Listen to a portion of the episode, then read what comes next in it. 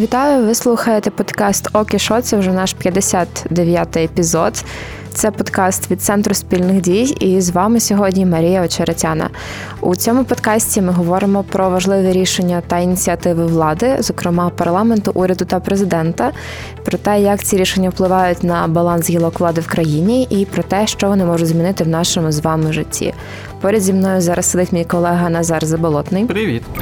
І він буде розповідати про те, в чому дуже добре розбирається. А я розбираю значно менше і буду про це в нього запитувати. І сьогодні ми поговоримо про те, що буде з майном закритих сільських шкіл, як нардепи хочуть розв'язати питання адміністративно-територіального устрою, як хочуть спростити процедуру отримання українського громадянства для іноземців, які служили в ЗСУ. А також у рубриці Соромлі спитати поговоримо, що таке набу, що воно робить, та як депутати нещодавно врегулювали його правовий статус. Отже, поїхали. І почнемо ми з використання майна ліквідованих сільських шкіл. Нардепи пропонують дозволити використання майна та земельних ділянок державних та комунальних закладів середньої освіти, які були ліквідовані, або діяльність яких призупинена для надання послуг в сферах соціального захисту, культури, спорту та охорони здоров'я. А якщо ж надання таких послуг є неможливим, то місцева рада може після громадського обговорення здавати їх в оренду. Тож, що ми маємо? Умовно, в якомусь селі ліквідували школу залишилася актова зала, і тепер місцева рада може здавати в оренду цю актову залу. Правильно? Так, і приміщення самої колишньої школи, і інші будівлі тепер можна буде здавати в оренду, але за умови, що е, сільська рада не зможе придумати, як її використовувати для потреб е, освіти, культури, медицини, тобто для інших таких соціально-побутових потреб.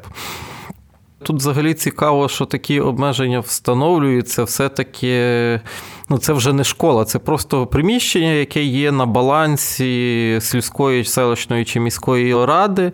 Воно перебуває в власності громади, але держава чомусь вирішує, що треба понавстановлювати громаді якихось обмежень, що робити з її майном. І важливо, що гроші, отримані від оренди, можуть бути використані виключно на освітні потреби. Ну, це ще одна цікавинка від наших законодавців, так наче тут в Києві люди краще знають, що там в твоїй Житомирській області чи в моїй Тернопільській, в якійсь громаді на що краще тратити гроші. Е, це такий дуже російський підхід на тему, що там у хохлов. І ще таке тоді питання: умовно, якщо школу закрили, очевидно, людей мало в тій місцевості. І тут її пропонують здавати в оренду е, кому? Хто має? Ну, мені теж цікаво. Дивись, закриваються школи, здебільшого там, де є е, декілька десятків учнів в кращому випадку е, всіх роках навчання. Відповідно, дуже часто буває така історія, що учнів менше, ніж е, постійного чи сезонного персоналу школи. Ну, В моїх рідних краях є одна школа, де вчиться, здається, вісім дітей, а персоналу технічного тільки двох качегарів на зиму не наймають, щоб обслуговувати котел. Ну, звичайно, є директор, є бухгалтер, е, є один чи два вчителі. В підсумку виходить, що кількість персоналу школи, кількість учнів приблизно е, одинакова або деколи і більше буває. Ну, то, звичайно, що це неефективне використання грошей, простіше довозити дітей автобусом, ніж утримувати таке приміщення. Е, ну і зараз йде процес е, створення е, опорних шкіл для таких місцево по всій країні, фактично. Але це найважливіше, звичайно, для сільської місцевості, де кілька сіл там закриваються чи переводяться тільки на роботу з молодшими класами. Створюється одна, яка більш-менш забезпечена всім необхідним для навчання. Ну, Кому вони збираються здавати в оренду це майно і взагалі навіщо ті обмеження? Ну просто уявіть собі типове таке таке село, про яке йде мова. Там раніше жило там 500-700 людей. Зараз їх залишилося менше сотні. Наймолодшим потенційним учням вже далеко за 60. Е, стоїть сотня-дві пустих хат, які ніхто не купує. А тут держава каже, що ой, ну якщо ви не можете використовувати для потреб якогось пункту первинної медичної допомоги, то ви можете здавати в оренду, а продавати не можете.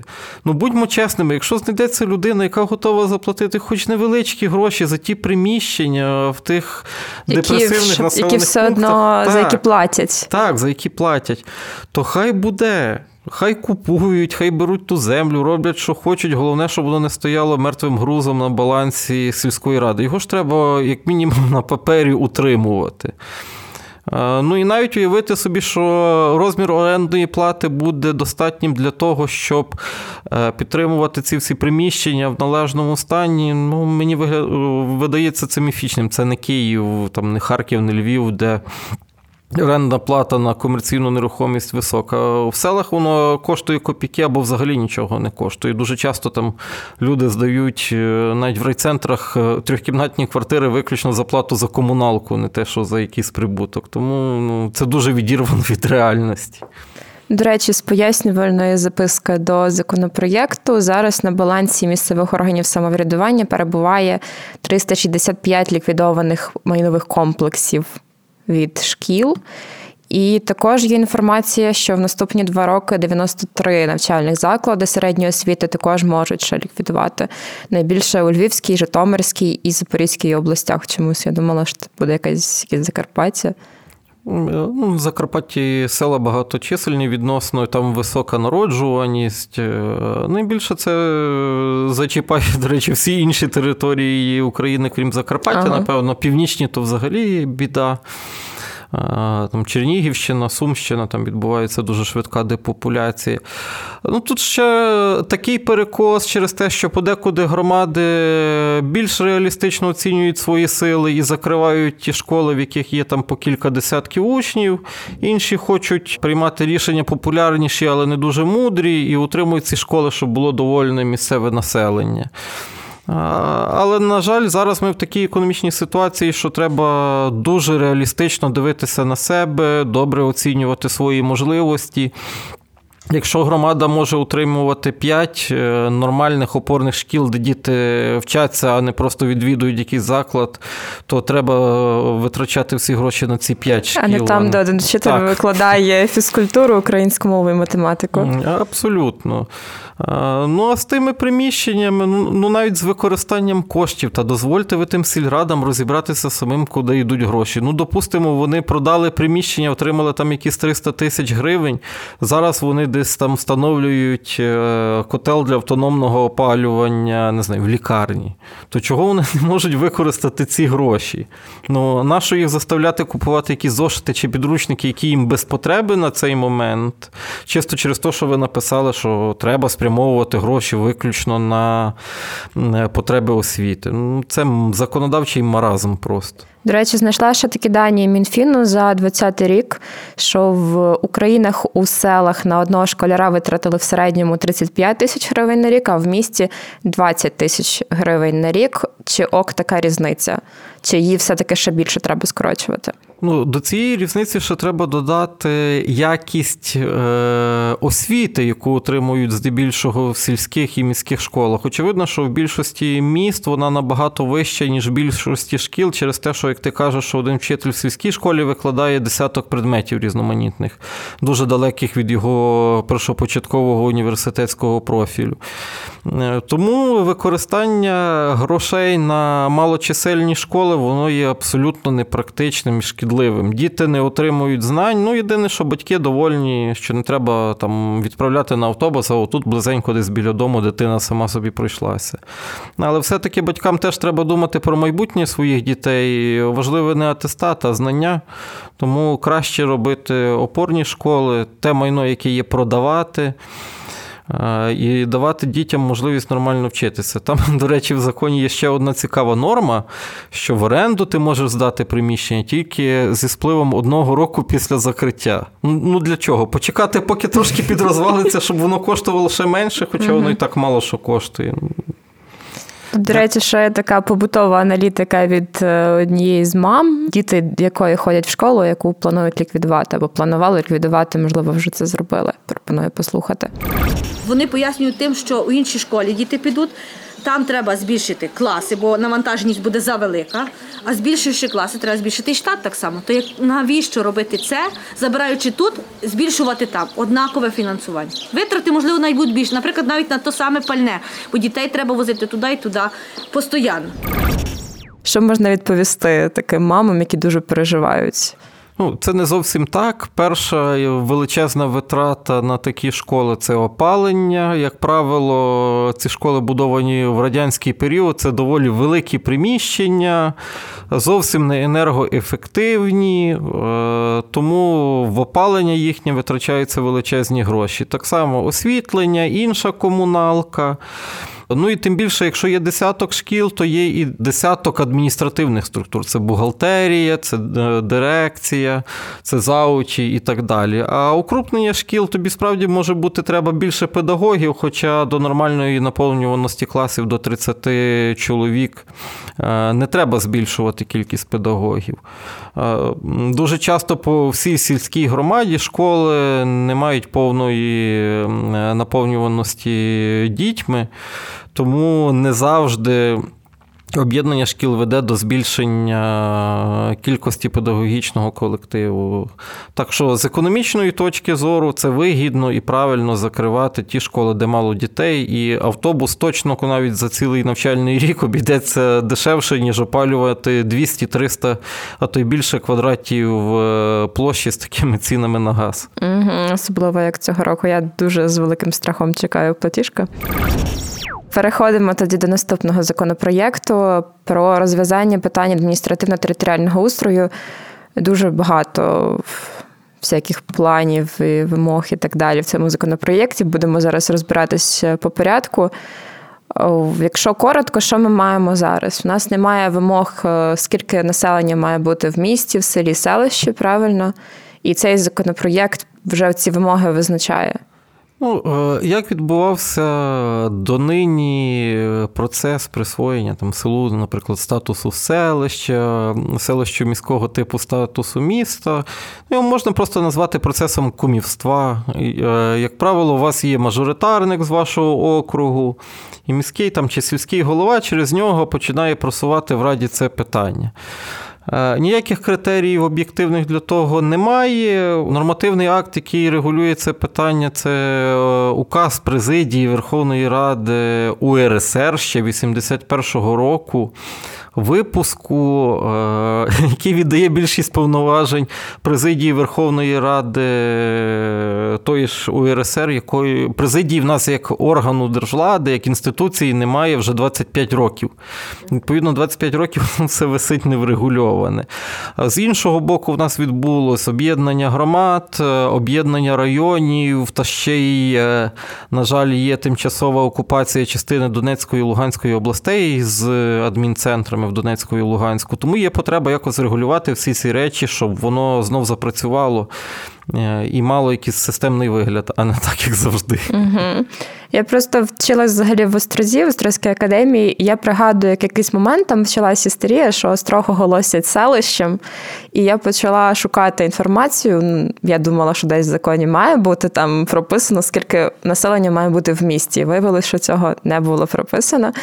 Але зараз е, визначається, якщо ухвалять законопроєкт, що місто це населений пункт, де живе не менше 10 тисяч осіб, тобто Острог спокійно залишається містом.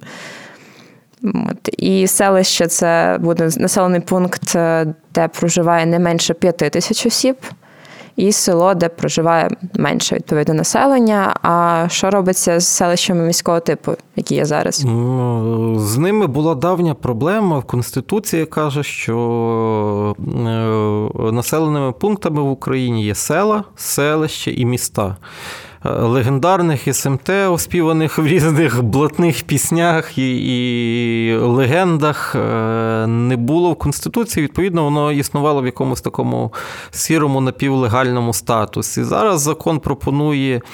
Е, всі СМТ автоматично перевести в статус селищ. Ну, в принципі, ліквідація СМТ як правового явища це правильно, бо в Конституції такого дійсно немає. Але чи треба їх переводити всіх в статус селища, будуть вони відповідати тим критеріям, які в законі прописано щодо селищ? Ну я дуже сумніваюся, що всіх українських СМТ станом на зараз є 5 тисяч і більше зареєстрованого населення. Швидше за все, добра частина з них це є вже села. І я бачу, що частину з них переводять і в категорію міст, якщо вони є районними так, центрами. Якщо є районними центрами, то теж всіх на автоматі переводять в категорію міст. Ну і тут теж вийде цікава ситуація, коли ми вверху в одній нормі закону пишемо, що місто це не менше 10 тисяч населення, а в іншій нормі ми пишемо, що всі на автоматі ті населені пункти, пункти, які є райцентрами, стають містами. Ну і вийде, що знову менше 10 тисяч по деяких. Тобто ми хочемо розв'язати одну юридичну проблему, але створюємо іншу. Е, так, е, ну фактично, як це буде виглядати на практиці, якщо буде прийнятий цей закон в такому вигляді, зараз ми їх всіх переведемо на автоматі в міста, е, а потім хтось додивиться в Мінрегіоні чи дещо населення там насправді менше, і давай їх переводити назад в статус селищ. Е, навіщо таке робити законом, якщо можна прописати спеціальну процедуру, що залежно від кількості населення, в яку категорію потрапляє, в ту і переводиться, та й по всій проблемі. Ну але коли ж нас шукали легких mm-hmm. шляхів? І наскільки взагалі доречно зараз таке все проводити, якщо в нас не було давно перепису населення? І, наприклад, той самий острог е, в Вікіпедії є останні дані з якихось 2001 і подібні роки. Ну, е, В нас вся офіційна статистика береться на основі всеукраїнського перепису 2001 року. Це перше, друге, на основі даних про реєстрацію місця проживання. Ну, але якщо брати по Західній Україні, то е, Дуже часто по селах і містечках е, третина зареєстрованих живе десь або в великих містах України, або взагалі за кордоном чи навіть за океаном. Е, все-таки для планування і фінансового, ну, під кількість населення планується, по-перше, потреба в медичних закладах, потреба в закладах освіти, шкільної, дошкільної, потреба в соціальній інфраструктурі, в банальній каналізації. Е, від кількості економічно активного населення планується, скільки ми можемо зібрати податків. В нас немає актуальних даних е, ні для того, щоб визначати, чи це місто, чи це селище, чи село, ні для того, щоб планувати якусь довгу перспективу діяльність е, місцевого самоврядування, діяльність держави щодо стимулювання регіонального розвитку. Е, ну і навіть для бізнесу, який не розуміє, а скільки, ну, якщо я відкрию завод, скільки я можу потенційно залучити тут працівників. Скільки з тих, хто тут ще зареєстровані, живе в цьому містечку, а скільки вже десь поїхало.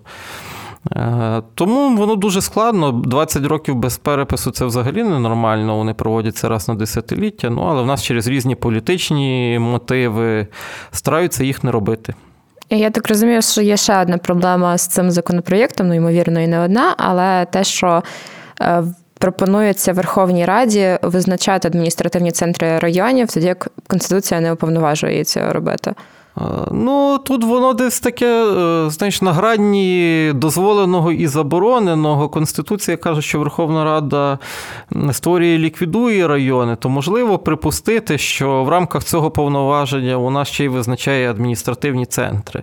Але е, Верховна Рада, як орган законодавчої влади, вона ж є єдиним е, органом, вона не має якихось своїх підрозділів чи філій на місцях. Натомість виконавча влада, якою керує Кабмін, вона має свої місцеві органи, її міністерства, відомства мають свої місцеві управління. Відповідно, це вона, перш за все, виконавча влада зацікавлена, де буде адміністративний центр, де будуть знаходитися її ці відгалуження, а не Верховна Рада. Тому було б логічно, якби це робив саме Кабмін, щоб він визначав центри районів ну так само, як центри громад буде визначати. Ну і ще одна проблема, що забули врегулювати взагалі питання визначення адміністративних центрів областей. Я розумію, що в більшості з цим нема проблем. Це давно само собою розуміється, але в нас окуповані адмінцентри Донецької і Луганської областей і Е, обласні органи перенесені в Краматорськ Донецькій області, в Сєвєродонецьк Луганській області. Ну, як то кажеться, на пташиних правах. Хоча, якщо ми вже приймаємо такий закон, справді глобальний і потрібний, то можна було би вирішити і цю проблему з перенесенням, як мінімум, тимчасовим на час окупації російської адміністративних центрів цих а областях. А те, що вони на пташиних правах, то в чому полягає небезпека? Тобто це хтось може оскаржити? Ну Тут немає якоїсь такої видимої небезпеки, але якщо ми вже прописуємо нормальні процедури, як це все регулюється, то дивно, коли воно буде на рівні громади і району врегульовано, а про область таку величезне територіальне утворення, це про регіональний рівень забудуть. Тим більше нічого не перешкоджає взяти і зробити це. А чи визначено в цьому законопроєкті той срок, в який селище міського типу мають стати селищами або містами? Е, ну, я так розумію, що вони почнуть цю процедуру перереєстрації, там що створюється реєстр громад е, і територій, після того, як закон набере чинності і запрацює реєстр. Але якихось там чітких дат, е, наскільки я знаю, немає.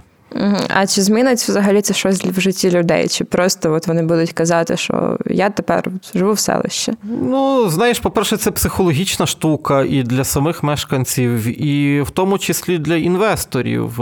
Місто все-таки для будь-якого інвестора, особливо закордонного, який не дуже е, добре розуміється там в місцевій специфіці, воно виглядає завжди привабливіше, бо людина думає, от тут є певно більша кількість робочої сили, кваліфікованіший персонал персонал, краще розвинута логістична, транспортна інфраструктура.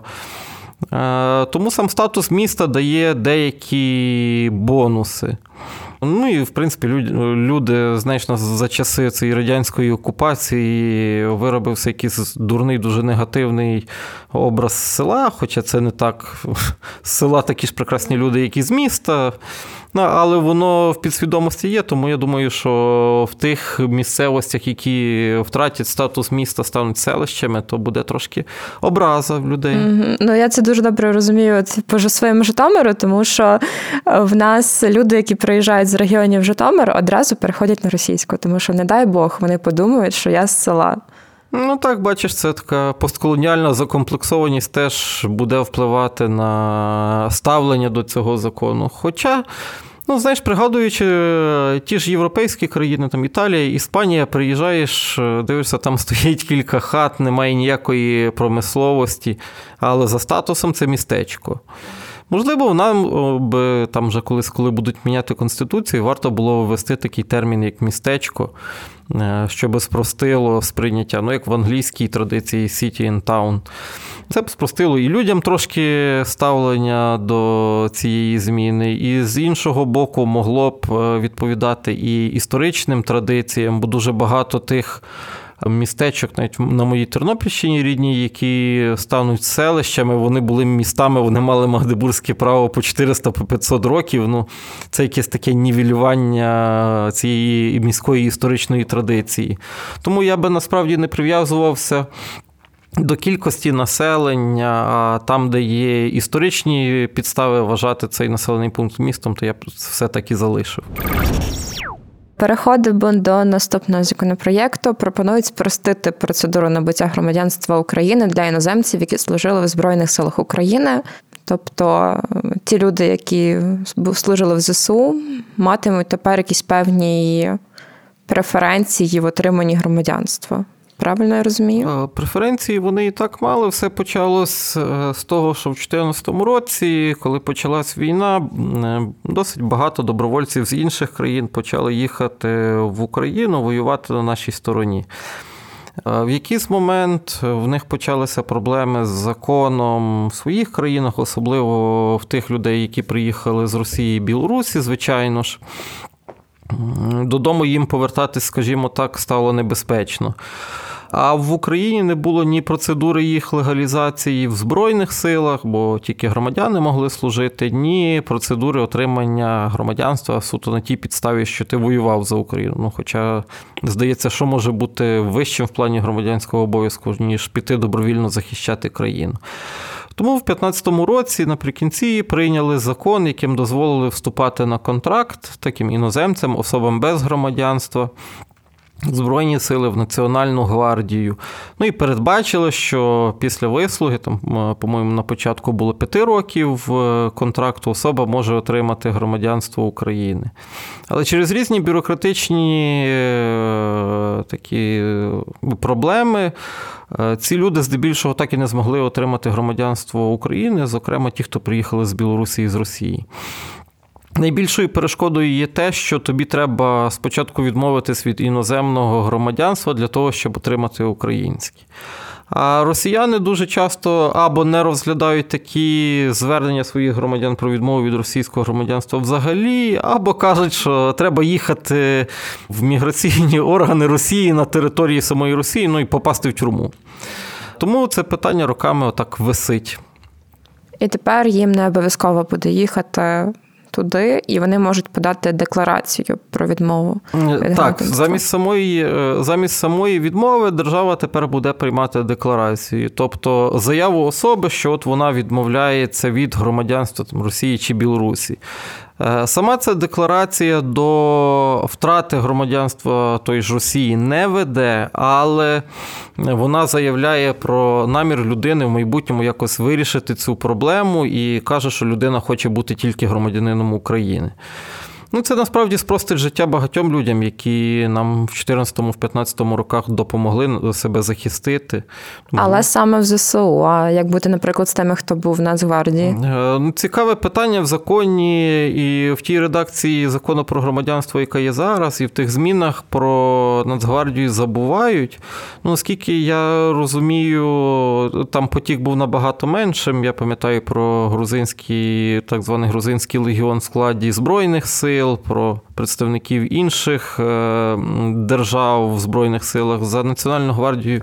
Я часто не впевнений, що після 2014 року, після легалізації добробатів, там хтось був з іноземців. Ну, але Я просто особисто знаю людину, навіть яка Серйозно? втекла з Росії, так і служила у нас не в ЗСУ і не може отримати громадянство дуже довго. вже. От про нацгвардійців чомусь забули таких, значить, бо закон стосується тільки військовослужбовців збройних сил. Хоча закон про Нацгвардію так само дозволяє наймати на службу за контрактом іноземців і осіб без громадянства. Тому в нормальному підході то мала би бути рівність і між тими, хто служив в Збройних силах чи служить, і між тими, хто був чи є в Національній гвардії України. Якщо вже держава їм дозволила за нас воювати, ну то звичайно людям треба давати громадянство. Ми переходимо до рубрики Соромлюсь спитати, де ми говоримо про такі складні речі, не зовсім всім зрозумілі, і розбираємося з ними. Якщо ви не слухали попередній випуск, то я дуже рекомендую, тому що там ми говоримо про баланс гілок влади, що це таке, як воно працює в нас і в інших країнах. А сьогодні ми будемо говорити про набу. Давай от так дуже базово, дуже зрозуміло, що таке набу, для чого воно треба. Ну, це історія з НАБУ почалася з Революції Гідності. Люди побачили межигір'я, золоті батони, це хати в Шонка стайлі. Ну і виник природній і очевидний запит на боротьбу з корупцією в країні. Е, тоді його намагалися реалізувати через створення такої спеціальної системи антикорупційних органів, яка буде боротися з корупцією в вищих ешелонах влади. Почалося з НАБУ, це Національне антикорупційне бюро України. Воно було покликане проводити розслідування щодо чиновників найвищого рівня щодо тих осіб, які займають політичні посади найвищі в країні, для того, щоб зменшити вплив корупції на прийняття політичних рішень. Е, на жаль, в процесі його створення відбувалися політичні торги. Тоді були вибори парламентські, якщо мені пам'ять не зраджує. Ну і десь президент тодішній е, Порошенко зміг собі вибити теж такі церемоніальні фактично повноваження, що він за результатами конкурсу затверджує директора набу, приймає формальне рішення про створення самого набу, хоча воно вже і так було створене законом. Ну і також були закладені такі речі, що там е, директора НАБУ обирає комісія, яка формується Верховною Радою, Кабміном і президентом. Е, це мало б забезпечити в теорії незалежність, але на практиці вже тоді заклали таку маленьку е, конституційну бомбочку під це антикорупційне агентство. Тобто, фактично, воно значний вплив перейшов до президента. Одна людина має вплив на цей орган? Ну, наче завдяки тому, що конкурс був більш-менш об'єктивним, е, через те, що обрали Артема Ситника, який не буде там сильно політично з кимось зав'язаний, вдалося досягти відносної незалежності антикорупційного бюро, наскільки це в принципі буває незалежним в системі органів державної влади України. Але якщо ми говоримо саме про баланс між гілками влади, то НАБУ створило цікаву штуку за тим, що було написано в профільному законі до цих останніх змін. Виходило так, що в нас є е, вся державна влада поділяється на три гілки: законодавчу, виконавчу і судову. І е, з'явилось десь збоку біля цих трьох гілок ще набу, яке, на думку тогочасного законодавця, не мало належати до жодної з них суто для того, щоб забезпечувати йому е, незалежність. Ну, мета гарна, але так робити не можна. Бо, бо це порушує конституцію. Та, звичайно, якщо конституція каже, що в одній з трьох гілок гілок має бути, значить воно має бути в якійсь трьох. Ну, Оскільки е, законодавча це тільки парламент, судова система вона окремо прописана, ну, лишається тільки виконавча. Тому ну, довгий час спочатку тривали такі спори між правниками, десь там по барах і на кухнях. Е, потім це все перейшло до Конституційного суду, який е, восени 2020 року виніс рішення, що той статус, який є в набу, він не відповідає Конституції, і що за своїми ознаками набу є центральним органом виконавчої влади, тобто належить до тієї системи виконавчої влади. Ну, Відповідно, е, більшість повноважень щодо формування його керівного складу, врегулювання його діяльності мав би мати Кабінет міністрів як вищий орган в системі виконавчої влади. І Відповідно, депутати ухвалили закон нещодавно, яким врегулювали це. Питання. Так, ми, до речі, в попередніх і в попередніх сезонах е, подкасту, і в багатьох попередніх випусках дуже часто говорили про набу, про цю проблему конституційності. Не пройшло й сім років, як нарешті народні обранці почали вирішувати проблему, створену своїми ж колегами-попередниками. Можливо, вони слухали ок і що? Ну, я думаю, що не тільки ми, це дуже багато правників говорили про одне і те ж, але пішло ну, реально дуже багато часу, і дуже багато списів в Фейсбуці було зломано для того, щоб дожити до цих змін. Тепер так, останні зміни визнали, що НАБУ є центральним органом виконавчої влади, передали більшість е, кадрових повноважень, зокрема щодо призначення директора за результатами конкурсу до е, Кабміну. Так само Кабмін буде затверджувати Склад е, комісії, котра буде добирати кандидатів на посаду директора, е, склад е, комісії, яка буде займатися незалежним аудитом, а пропозиції будуть подавати трам-пам-пам міжнародні експерти. Тобто донори, які нам допомагають реформувати країну. Ну, не знаю, хтось там каже, що це так страшно погано, хтось каже, що це дуже добре. Моє ставлення до цього посереднє. Звичайно, що. Нас ще залишилось 30 з чимось мільйонів людей. Було би добре, якби українці вирішували свої проблеми самостійно. Ну, але з іншого боку, міжнародні донори це не найгірший варіант з того, що можна було обрати, тому я до цього ставлюся якось спокійно. Для мене головне те, що припинилася істерія з тим, яке місце має набу. Ну, це такий же правоохоронний орган, як Національна поліція, е, як і всі інші, воно має бути в системі виконавчої влади, а не десь збоку. Тому для мене маленьке свято, що нарешті це. Закінчилось, лишилось тепер ще з іншим подібним органом, з Державним бюро розслідувань, яке навпаки було до 2019 року центральним органом виконавчої влади, але коли треба було скинути. Його директора пана Трубу, то змінили на державний правоохоронний орган.